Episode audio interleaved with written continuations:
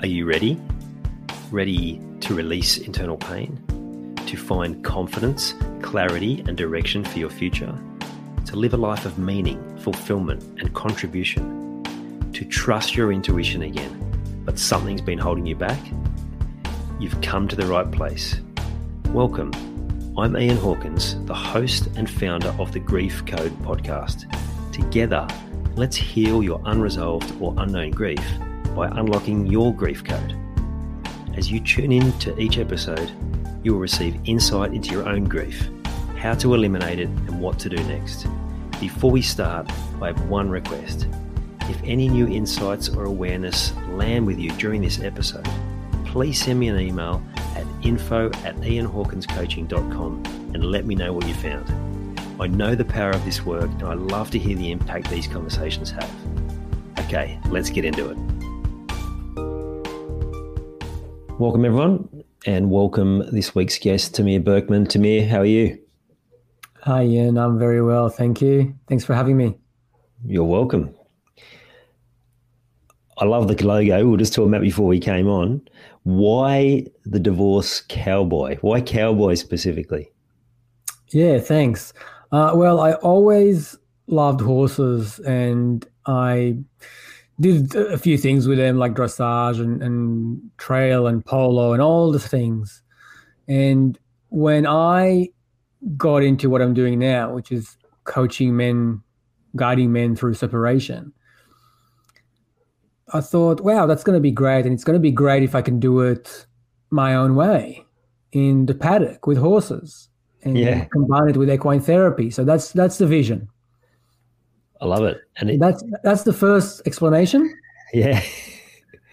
and the other explanation that is a little bit deeper that I'd like to share is that um, I was watching this show, this Netflix doc- documentary about the the cowboys, the guys that are um, you know doing the rodeo with on bulls. Yeah. And that was amazing. Like this was the hardest, one of the hardest jobs in the world. And I'm going, wow, these guys are actually their job is to fall down it's 99% of the job is to fall down and they're getting yep. back up and dusting themselves and going back on the bull. So I went, you know what? That's that's pretty much a good analogy for separation and divorce. It feels like you, you get thrown off the bull. I got thrown off. Life is throwing me off, and what I need to do is to dust myself off and and keep going. So that's that's the cowboy. And eventually get back on the bull, right? That's right. Love it. I'm particularly curious about the the equine therapy. Is that something you're already doing within the business, or is that more of a longer term plan? Yeah, so I finished the course, um, and it's uh, it's called Equine Assisted Learning.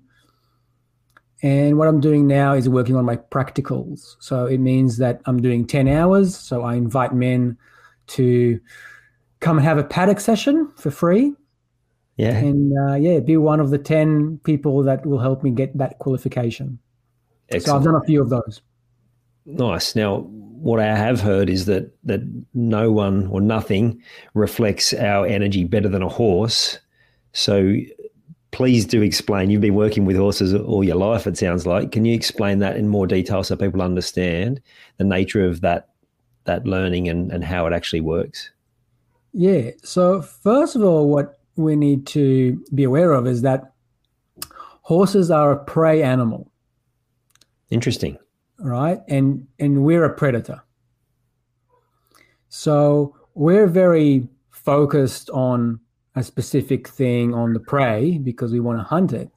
The horses have a 360 holistic view of their world because they have to, right? It's biology. Yep. They also need to be really good in um, checking and sifting through intentions and really figuring out quickly what is happening, what the intentions of that thing, and do they need to run? Yeah. Do they need to run the hell out of there? So horses are first of all very aware of their surroundings, very aware of what's going on, and very aware of other emotions and intentions. And the way a lot of the time that they're doing it is that they're actually syncing their heartbeats together. So the herd will sing their heartbeats. Then, when actually a horse over there is sensing danger, their heartbeat is going to start getting wow. more and more intense. And then all of the other horses can feel it immediately. Amazing. Yeah, amazing. And that happens in the paddock with humans as well. So a lot of the people that are even a little bit scared or a little bit um, anxious when they come on and they they just stand just close to a horse, that relaxation will start happening. And the second part of that is that horses are also very present. So that's the biggest teaching of a horse is how to be present because a horse doesn't care about the past or the future. They don't have judgment. They don't have resentment. They're just living in the now. So that really? connection with the heart, that living in the now is just making relax. And then there is the mirroring. Then there is the mirror and the um, which is kind of like magic. It's really hard to explain. But a horse is always going to give me the lesson that I need because they're so in tuned with emotion and energy. Brilliant. Humans also have that capability, just not as innately built into us for our survival because life's become way too comfortable. I'm sure it would have been like that back when we did have to depend on, like, we were prey too, right? And uh, mm. it is possible to get back to that place. So, so what are some of the experiences you've had yourself in that environment? Like what have what is the what has a horse shown you that maybe surprised you? And then also I'd love to hear any stories you've had with taking someone out there and and the impact it's had for them as well. Hmm. Yeah, so look, I had a lot of beautiful experiences and amazing life lessons from horses because I was doing it for a while. One of the times um, that I just went into the paddock and I was just I was sitting somewhere in the paddock. And my favorite mare came over and she just put her head around me. So she kind of like put me um, really close to her chest right with her head here. Yeah and this was just like opening a tap. I just started crying, just like uncontrollably. Yeah. For like for a minute or two. And she just released that. She was just like, yep, get rid of that. You've got something that you need to release. And it was just amazing how she she actually held space for me, right? Yeah. The image I get is it's like a mm-hmm. mother holding a, a small child. Yeah. So it, it's it's that it's the energy it's their size and therefore they're allowed, like they have big energy field and they can hold space um, this way. Yeah and, and, and every lesson is amazing. I um i met another horse um when i was doing my course and la- and the lady that works with him and they're talking about it as a partnership. So, so she's the facilitator, she's the translator, he's the practitioner. I love it. So I actually went in to see him, not her. and she's a psychologist that works with veterans. Yeah. He's a practitioner. I went in to have a session with him. She was in the background. And just so you can imagine this, it's a big horse. It looks like the king of horses. He's, he's white, he's big, he looks like a unicorn. He's amazing, just majestic, amazing animal. Um, with amazing energy to match, right? So that kind of horse will have big energy. And I felt it even before I went into the the round pen and yeah, it was just about being present and listening to what he wanted to communicate. And it was just so profound. Just what can be done without words in about 40, 45 minutes just by hanging out with a horse. And so, what was the impact for you? It is something that I felt in the energy. So, I felt very relaxed. I felt very calm. I went to um, some sort of a meditative state. So, I went into a, a meditation. So, he was holding space for me to, to do that, to be able to release to be able to hear the messages from him. And the, the big message was that um, he was feeling my doubts and he was going, Look, you're, you're on the right path. Don't worry. Just keep on doing what you're doing. Don't look at the outcome. Don't look at the, you know, the goalpost or whatever. Just keep showing up. Keep, yeah. keep doing it and it was exactly the right thing that I needed to to hear at the time. Mm, fantastic. I'm I'm thinking about like at the moment just my own experience. You know, you go up to the side of a paddock where there's a horse, and sometimes I'll come straight over, and the my mind goes to when I'm on holidays, right? So you've probably got good energy then. But there are other times when you're like at the fence and you're like calling the horse over, and it's going, I'm not going anywhere near you. So it's really fascinating that that's you know like it's not just about their ability to mirror but it's their that that heart connection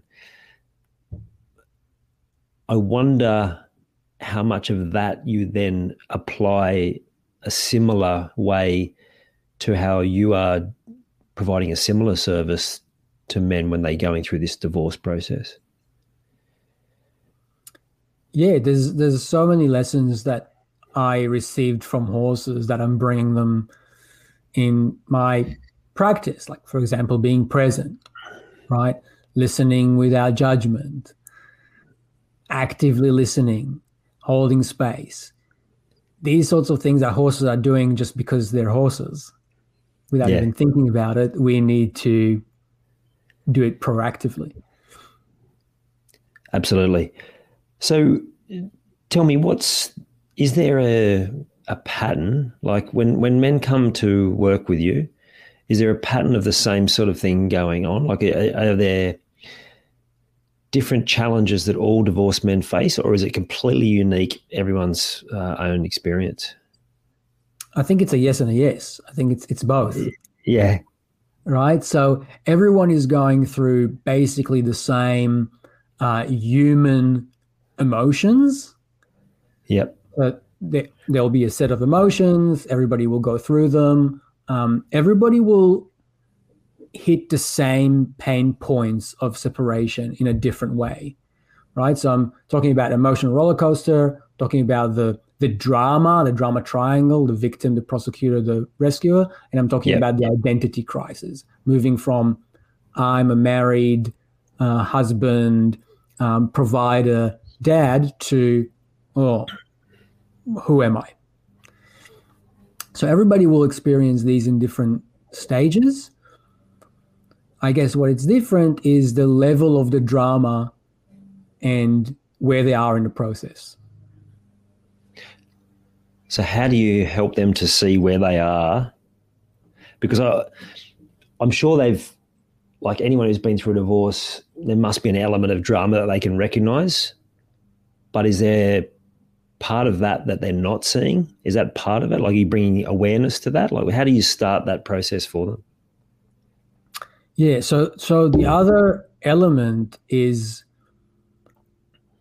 the client um, ability and, um, and and reason for changing. Yep. Right.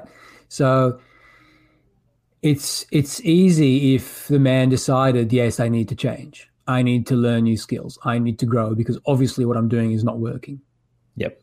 It's harder if it's not the case. The first step is emotional awareness.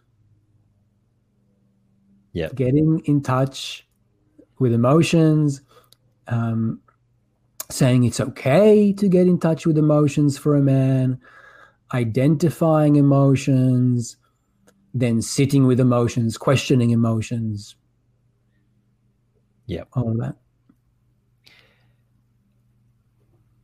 I wonder how many, well, maybe you find the same, is that when you learn all these skills and then you sh- and then you're teaching men these skills it's like do people have these moments of like oh if only i'd known these 10 years ago 20 years ago like how different could my life have been?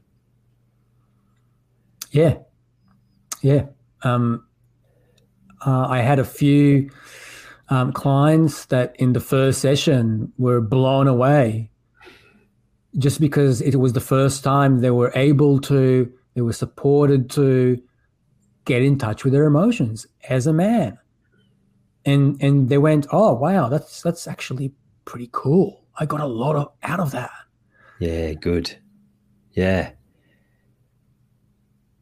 So if someone's like obviously you're not going to work with every single man who's going through divorce, but if someone's looking to work with you, what what are the sort of specific areas that you focus on that you are able to help them with because uh, now our friend who connected connected us, Julie, she's more the financial as- aspect and making sure that you've got all of those elements set up. Um, so, what's your take on it? And and I imagine that's from your own experience as well, right? Yeah. So I'm focusing on the emotional challenge. For me, separation is an emotional challenge. First of all, Yes, yep. it's a legal challenge. Yes, it's a financial one. But if I can focus on the emotional, the legal and the financial will be a lot better. Yeah. So the first thing that I'm focusing on is to understand what happened, where the man is, and then making sure that the work we do is balancing his emotional state with his ex partner emotional state. So both people are in the same emotional space. There's an equilibrium and balance so they can start figuring out the rest of their lives, right? The future of them, their relationship, their evolving relationship to co parenting, their children. Um, yeah, you don't want to do that from a place of emotional imbalance. Yeah, absolutely.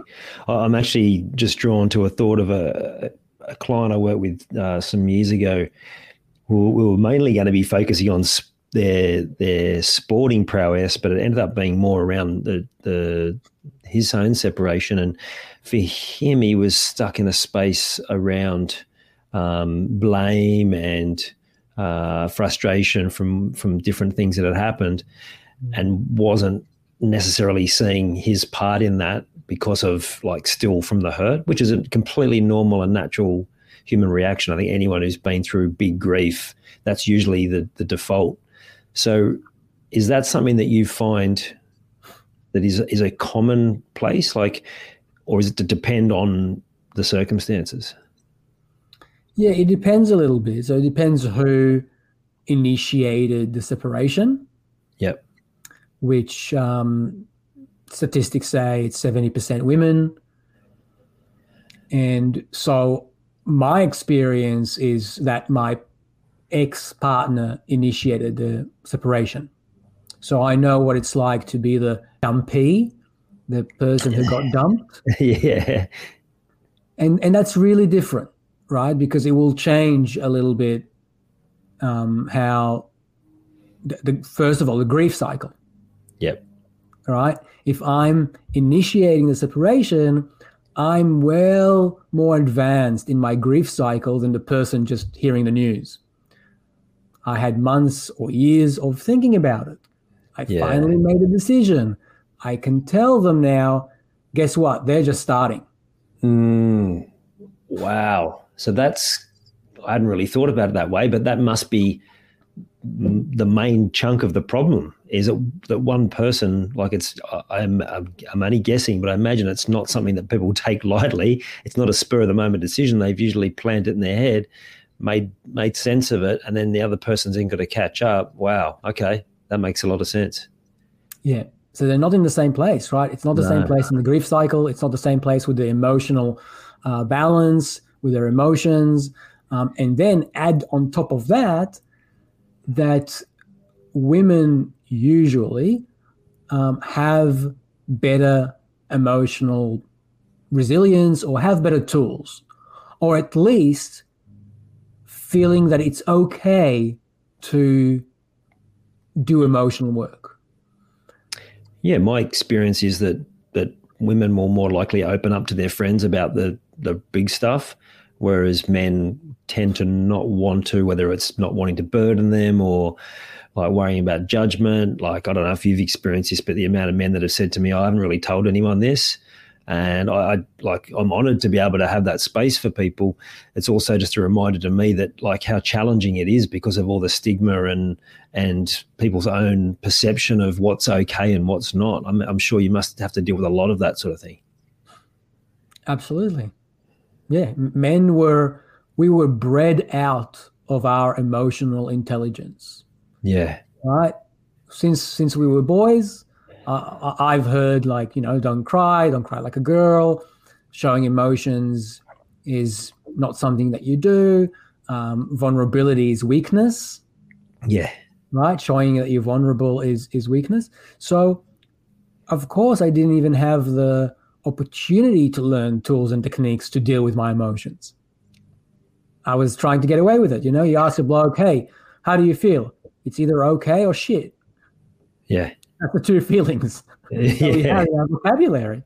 Yeah. And and generally the feeling like shit thing we we cover that up and just say, yeah, things are okay. Yeah, not yeah. bad. Yeah. Yeah. Either okay or not bad. yeah. Yeah. That's the range. Yep. Yeah. And what is happening is that because of that, men are missing out on superpowers. Mm, yes right? Because it's not something feminine. It's not something for women. It's something that, hey, my emotions are my guides. And if I'm not listening to them, I'm missing out on all that knowledge. Hundred percent, and I'm really, I'm really passionate about this myself as well because it's, it's the full human experience, and when you can learn the tools, it's exactly right. It becomes a superpower. So tell me, how has it become a superpower for you, to me? Um, wow. Um, we're just starting some hail here. It's amazing what happens, what happened to me when I went from unaware to aware. Right? That's that's the biggest kind of like um, growth. That's the biggest step. Becoming aware of my emotions, thoughts, actions actually means that I'm in control. I'm the boss. Oh, right? Yes. I'm not controlled anymore by old habits, things that I got as a child, trauma, um, feelings, thoughts. Now I'm in control. So it Brilliant. means that I can do so much more. I can be so much more present. I can show up as a better father. I can show up as a, as a better boyfriend, as a better partner as a better co-parent because I'm self-regulating, because I'm aware, because I'm catching this shadow right when it pops up. Fantastic. it, it is superpowers. Yeah, that to me what you said there about like you you get your control back because when you go through any grief, divorce would be no different. There's so much that is out of your control, and that you do you spiral into a place of well, I can't control this. My, my previous guest was talking about when his daughter was sick, and it was like the, the, the most helpless and out of control that he felt because that's just, you just can't. And being able to get your control back, wow, what a, what better superpower than that to feel that peace within yourself that you're in control of this, not controlling others, but in control of yourself. Powerful. Yeah. Yeah. And, and it's so masculine, right? Yeah. Being in control, being more focused, have more clarity, being the boss of my emotions instead of them taking me for a ride.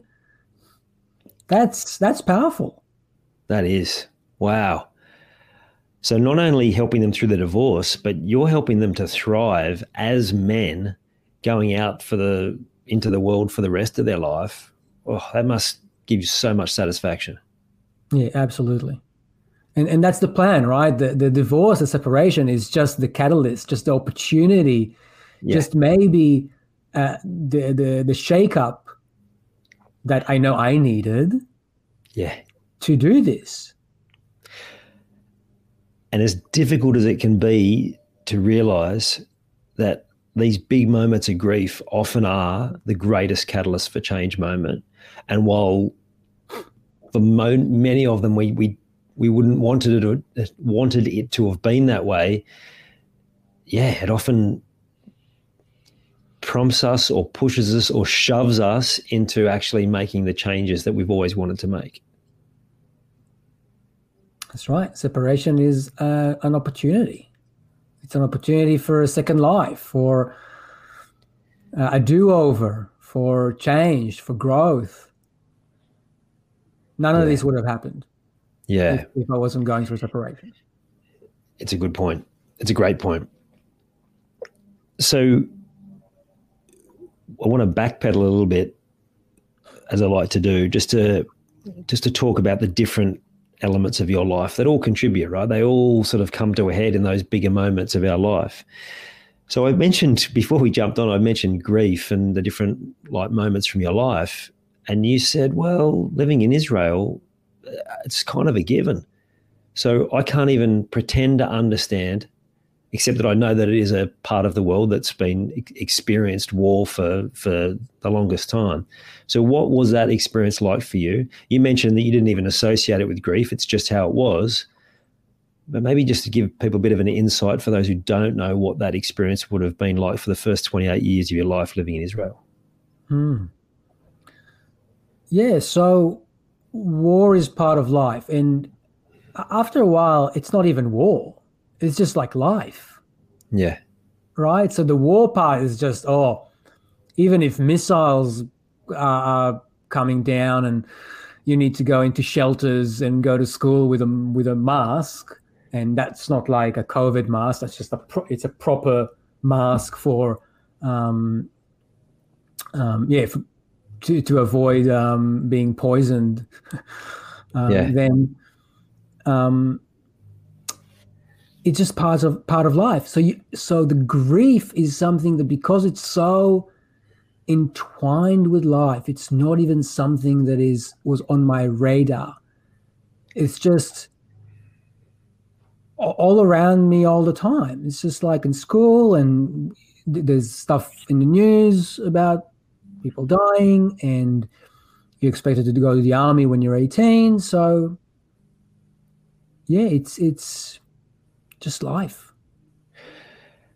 I remember, I remember someone saying that it's like when, when from us who've grown up in the Western world in uh, in relative comfort, we get so uh, invested in people in these war torn countries, and we think, you know, oh, it must be this and it must be that, and it's like much like you just described, people who have come from there say, well, well, actually, that's just what we knew.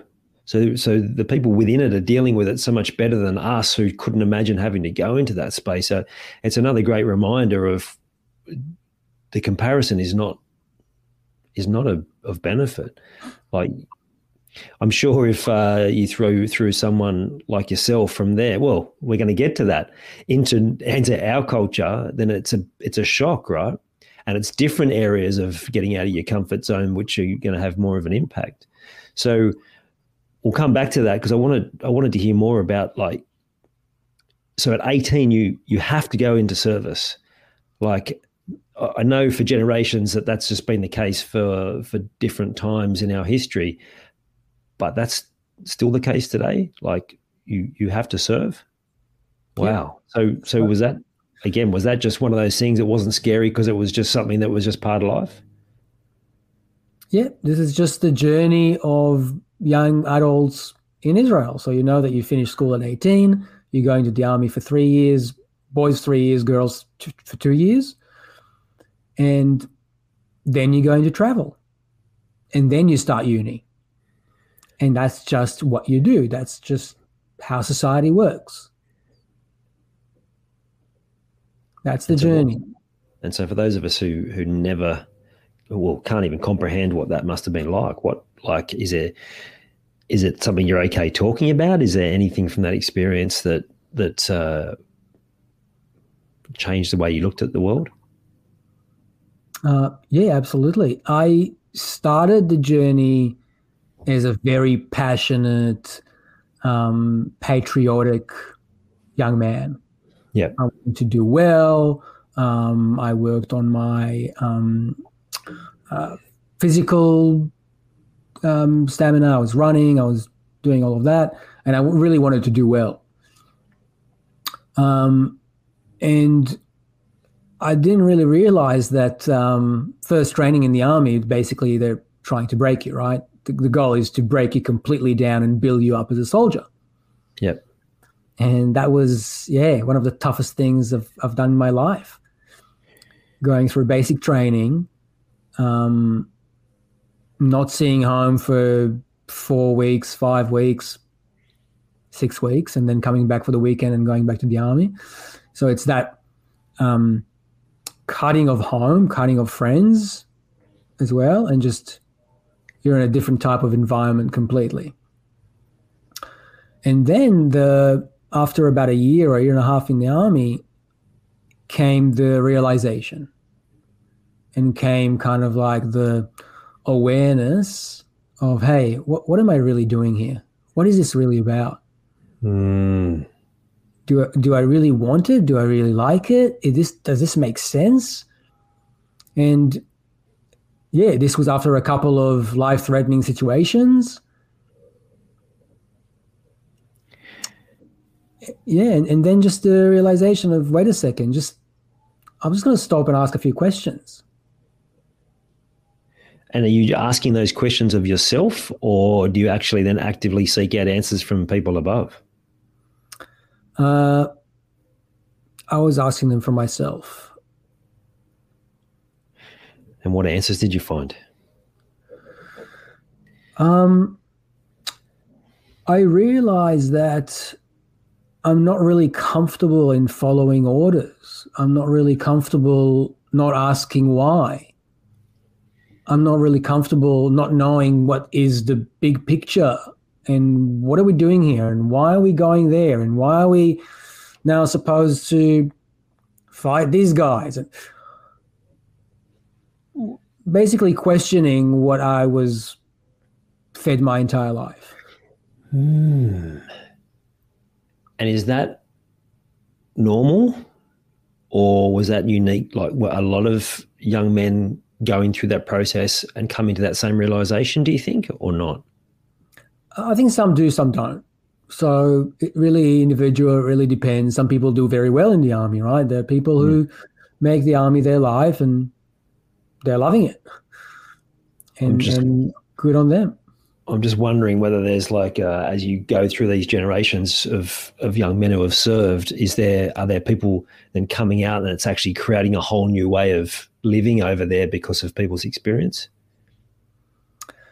Um, look, things change, but they change very slowly, especially in the you know state, government, army level. Yeah, yeah. Um, it's still Israel is still a country that experience a lot of violence and sometimes war. So the army is really important. There's a lot of money going into the army.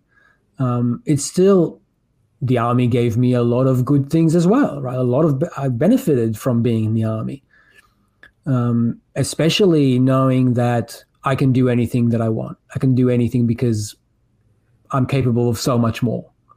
Yeah, That's something a really good lesson that the army taught me. So I'm also grateful for that opportunity. But for me, it was in, in about the, the midway through, I started asking questions and I started going, you know what? Maybe that that decision in my, my, frame of mind and my mindset needs to be changed a little bit. I, I think I'll change it because yeah. it's no longer serving me. That early training, you said basically they're breaking you down. Like, how did that impact you? Oh, I I wanted to die. I, really? I, I remember myself sitting there actually contemplating, just like, what am I doing here? I can't get out. Um, yeah, taking my own life sounded like an option. Wow. So it's it's because mentally that you're just so fried? Mentally, physically, emotionally, everything. Wow. And so this is compulsory, but is there any counseling of any kind off the back of it? Um, look, there, there are um, the commanders who are there to, uh, their job is to support you and to break you in the same time, but also give you some support, right? So I went to my commander and we had a chat, and that was helpful. So I felt yeah. supported. Other than that, yes, there, there are some services that I'm able to tap into. Obviously, when you're an infantry in some sort of a remote base, um, you're not going to enjoy that um, service. Yeah. Maybe in, in, in the next 24 hours, maybe you'll have to wait a week or something. Yeah, wow. Again, incomprehensible for us uh, that have grown up in a very different environment. And so, could you share with us what that was like? Well, what, what was the catalyst for you to move from Israel to Australia?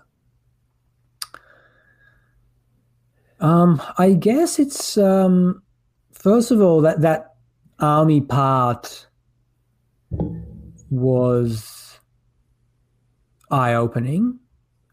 So I discovered a few things about myself, right? When I'm put into this uh, situation, things come up and I'm learning things. So that's good. Uh, my dad was born in Melbourne. So okay. I always had this Australian connection. I always knew that after the army, everybody's doing their big trips, right? A lot of Israelis are traveling. And I knew that I'm going to go to Australia. So that really was the connection. Was there any intention at when you came, or is more just to come and experience it?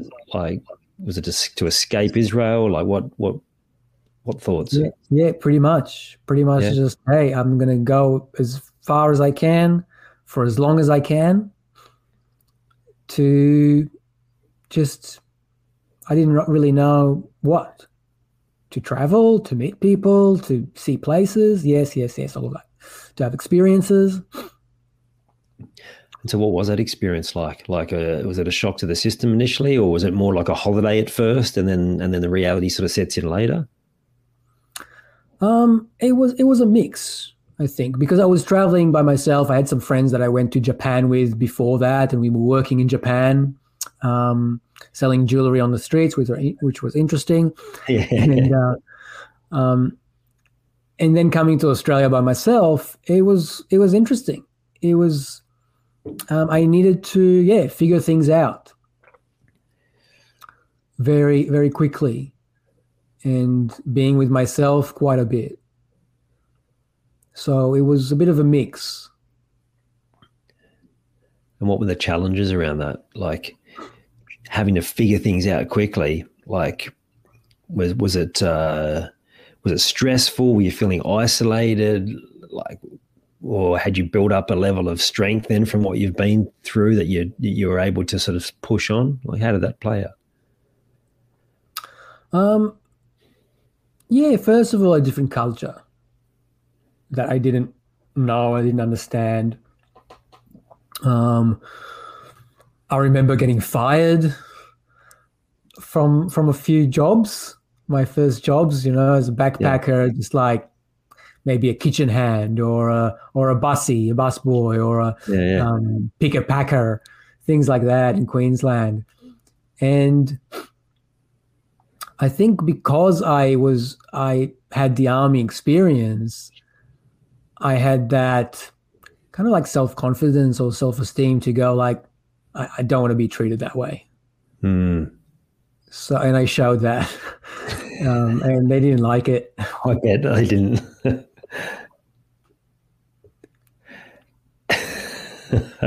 you, have you got five very quickly? Have you got okay? So you're talking about so you go into these job and you're standing up for yourself instead of just uh, you know, do this, do that, and yeah, questioning and, how we do things. Like, why are we doing this this way? yeah. Wow. Um, unfortunately, from my experience, it's uh, all too common in lots of businesses in Australia. It's just how we've always done things, but uh, that doesn't necessarily allow space for growth, right? That's right. So, how long do you think it took you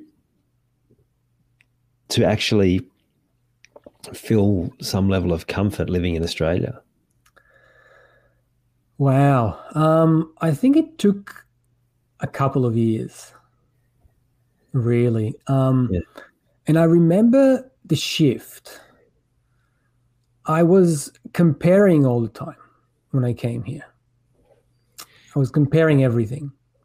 And, you know, I, I grew up in, in Tel Aviv, in Israel. Tel Aviv is the biggest city, it's very European.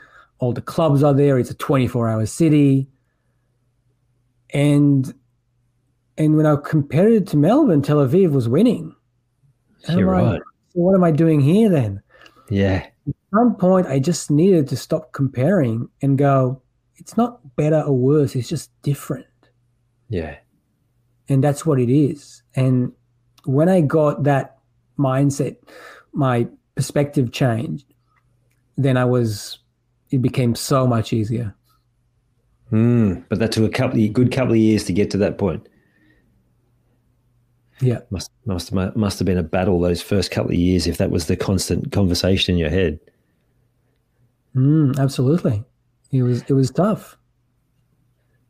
So fast forward now to your separation. So you said uh, you, you, described it as the dumpy, like, uh, almost tongue in cheek you said like because you hadn't been prepared for it. What what was that experience like? Was that like was it shock? Like or did you what was it kind of that all actually makes sense? Like what was what is it like?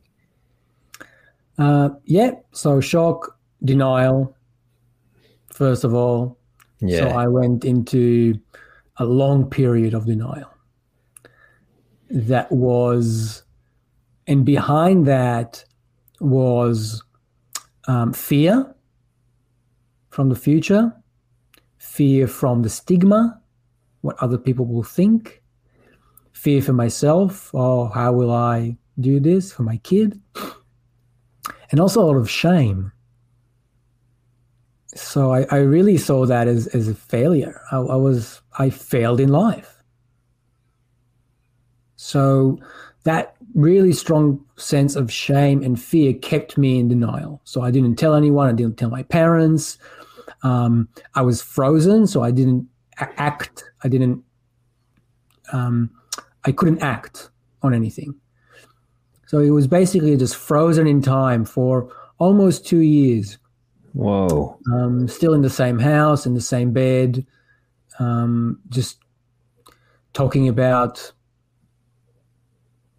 it. How are we going to do it? What are we feeling? Maybe we can save it. Maybe we can work on it. So that concept of failure is that like something that's played out for your whole life? Is that something that came off the back of the army? Is it like is that a, a cultural thing for israel? Like um you, you know you can't got to keep persisting with things can't fail? Like what, where does that sort of real uh, frustration come from? I think it's um probably my expectations of myself and what I received from my parents. My parents had a, a, great marriage, great relationship, and that's how I thought my relationship will be like. So I disappointed myself. I disappointed them. That was the thought behind it. Yeah, right. Yeah, and and I I think that's where it stems from, really. Hmm. And what was your parents' reactions like? Much different to what you actually probably feared? Uh, yes, it was much different. They, they were great support, and yeah. um, they actually went to seek professional support for them, how to support me. Oh, how good! Which was amazing. Yeah, and yeah, provided really, um, yeah, the, the the love and support that I needed at the time. And also my my siblings, my sister, my brother. that great. must be that must be one of the key things that you help men with to see that that because the, like you said the stigma you know you're thinking about all of the different people. We create all these different stories about what people must be thinking but ultimately the people around us just want the best for us right?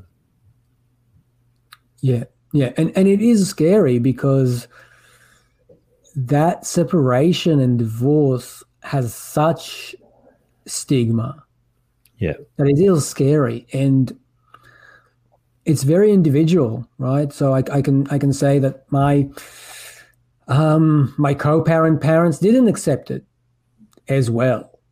Mm.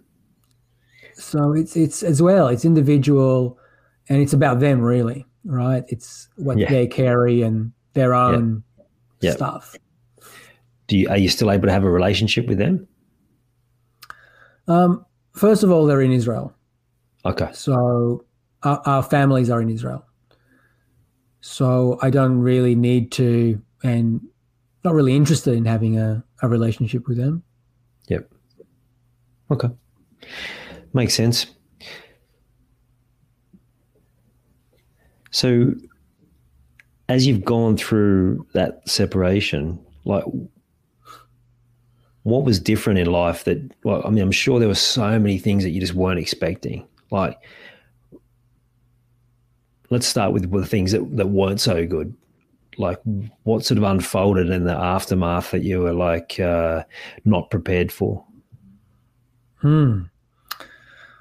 So yeah, so our, our relationship went on for ten years. So it's moving out of the house physically, like that physical act of moving out is the act of basically it's over, right? Like that's the that's the really the finality part. decision point finality that's right yeah. that's where it all becomes real that's where i needed to shift to be a single parent single man and deal with all that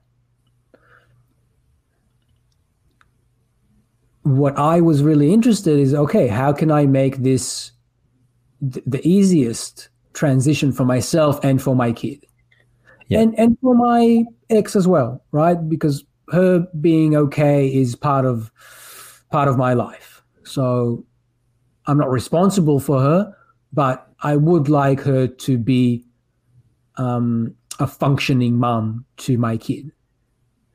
Yep.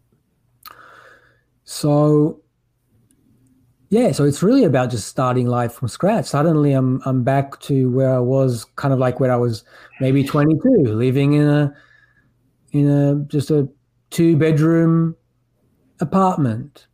Yeah, um, needing to buy furniture, needing to buy cutlery. Hmm. You know, it's obviously there's a bigger questions, but there's also just the day to day for some of the darker moments I've been through, I can remember having that conversation with myself, just going, "How on earth did I end up here? Like, how did I get to this point? Is that kind of what it's like having to go back and buy furniture and and cutlery, like basic stuff? Like, is like what's that process like?" There is a lot of that. There is a lot of that questioning. How did I get here? I want to understand. I want to get more clarity. Um, that sort of thing. Is it helpful? Probably not. I think that what was really helpful for me is to get going with my self discovery, self healing journey, learning new things, learning more about me. That was the biggest light points, the biggest eye openers, right? Figuring out, oh, wow, I'm a people pleaser. Shit what, what, what is that? Let's research it. Let's lo- learn more about it. Really? Ah, okay. That makes sense. Ooh. Yeah. No you wondering I'm here. Yeah. You think you're doing the right thing, but actually you're doing everyone a disservice. I never knew this about myself. yes, like, really, I, I, was 45. Like I'm 47 now. I was 45 and I didn't know shit about myself. Mm. It's confronting, isn't it? but It's also really- yeah, go on, keep going. yeah. Sorry, yeah, keep going. It's also Yeah, I was going to say, but it's also one of the most freeing things, right? When you have the awareness that you can then change it. I, I think really that's what saved me. Yeah. That's what saved my life. That going of, oh, that's so cool. I can actually learn more of that. What else can I learn about myself? So focusing on that instead of, oh, what happened um, and all of that in the past, I can go there, but with a different with a different perspective. So the perspective is not, oh, what happened in the past, wh- what I did, what she did, is, oh, what are the kind of things that drove me to make these decisions? Or, right, I, I, I picked her. Yeah. I, I married her. I offered, I wanted to get married. I love this person. Why did I do it? Oh, okay. Maybe because I wanted to save her. Maybe because what else was there? Let's check it out. Wow. Mhm. Things make sense. See, so starting to see the light, starting to understand more about myself, starting to make sense. Right? Oh, no wonder I chose her. Because that's what my parents did. And that's what my mom did with my dad and blah blah blah and that's what I did with former girlfriends. There you go. Mm, Okay. And then when you see the pattern, then you can break it. That's right. Does it serve me? No. How do I change? Mm, fantastic. So, was there a was the moving out of the house like a like the spark, or was that actually a bit of a downtime? Was there another moment of like uh, of a catalyst to actually go, okay, I need to take that action? Like, how did you go from this dark place to actually then getting into this space? One of the worst nights in my life. Yeah. Um, so we started dating while we were sa- in the same house. That must have been interesting, weird, all of the above. Yeah. Um, it was all of these things, Yeah. and and there was one night that she, my my ex, um, went out and she didn't come back, and I just tried to drown. I just I just wanted to go to bed, and I I used things to get me to go to bed, like alcohol and smoking cigarettes, and just feeling miserable. And yeah, really feeling um, sadness and grief, I guess. And at a depth that you hadn't experienced before? Is that why it was so challenging? I haven't experienced for for a long time. Yeah. Um, and and not like that.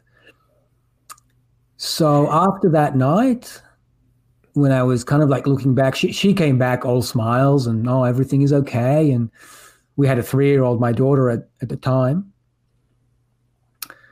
and I just thought, is is this how I love myself? Is this how I treat myself? To make myself go through this? Hmm. That's it's like I hate myself, right? It's like Yeah. I won't let anyone treat me like this, like I treated myself that night. So I have a choice. Do I want it to happen again? No way. So this is what I communicated. I said, look, I will not, I cannot go through this again. And I love myself enough to go, that's it. I need to get out of the house. So I'm getting out of the house. Wow. Now, tell me if this is not okay to ask, but like when you say like drown yourself, like you're like, was part of your list like I was going to drink myself to oblivion? Yeah, pretty much.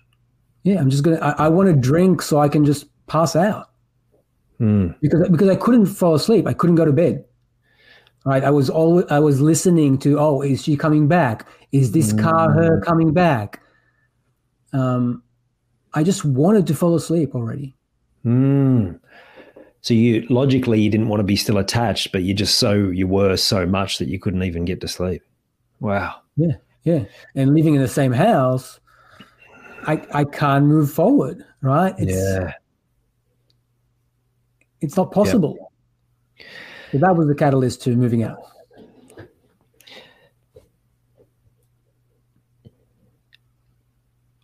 Tamir, can you share for maybe any men who have been through divorce or are going through separation, divorce, anything like that? Like what what would be the key messages for them to be able to hear right now to help them to to be able to move forward and do so in a way that's going to be most beneficial for them, for their partner, and for their children if they have any? Hmm. Um, first of all, a message of that it's okay. Um, it's okay to for this to happen. It's going to be okay, right? Many other men and women went through this. Yeah. And actually, it's up to you. It's up to you. Like the, the separation maybe wasn't your decision or your choice, but how you deal with it is your choice. And the only way to deal with it, if, if you if you want to make a positive impact, if you want to your future to be a healthy future, is to work on yourself. Yeah. Because we can't change others, we can't change outcomes. The only thing I can change is myself. Therefore, if I'll change myself, my reality will change. And it does. and that's great advice for anyone going through any sort of uh, the aftermath of any sort of grief is exactly what you said it's taking back that control right being in mm. control of your life again yeah and and and grief is an interesting really interesting um, stage right because we don't have a ritual for grieving a relationship. It's something that just hit me when I was just feeling at one point, I was really feeling drained and it was just going through a swamp and I, I didn't have energy. And my mentor was saying, Are you sure you're not grieving? And I'm like, Oh, duh. Yeah. Mm. Yeah. It is. It's a great point. Yeah. So giving yourself time to grieve. It's okay mm. to grieve. Grieve. Yeah. And and we go through these moments of grief sometimes every day. Little little moments of like mini deaths are part of us, like we let go of a part of us. And like you said, we don't have a ritual. Like even even like what we do in terms of funeral doesn't even seem to be enough in terms of, compared to what so many cultures do where where they are able to process this big stuff which is why we end up with all this residual stuff that keeps carrying on through our life that continues to play out all these different patterns.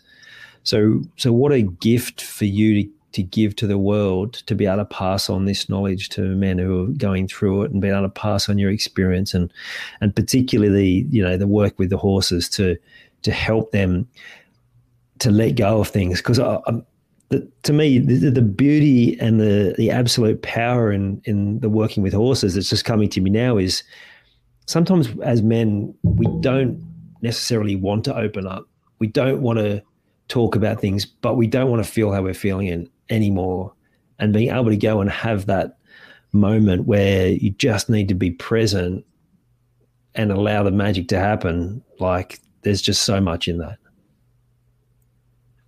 Absolutely, you're spot on. That that's that's the that's where the magic happens, right? The, the mm. only thing that I need to do when I'm entering the paddock is just be open. That's it. Yeah. So good. Tamir, is there anything else that you would love to share about your story or advice or or message of hope for for people out there, whether it's around uh, divorce or just around life in general? Yeah, I, I think it's it's what I said uh, before, and carrying that message of it's okay to grieve, it's okay to feel, it's okay to communicate feelings, it's actually healthy, right? To Yeah, communicate, to share, that means that I'm taking it out of me. It's not longer in me. So it's a healthy thing. It's a superpower. Yeah.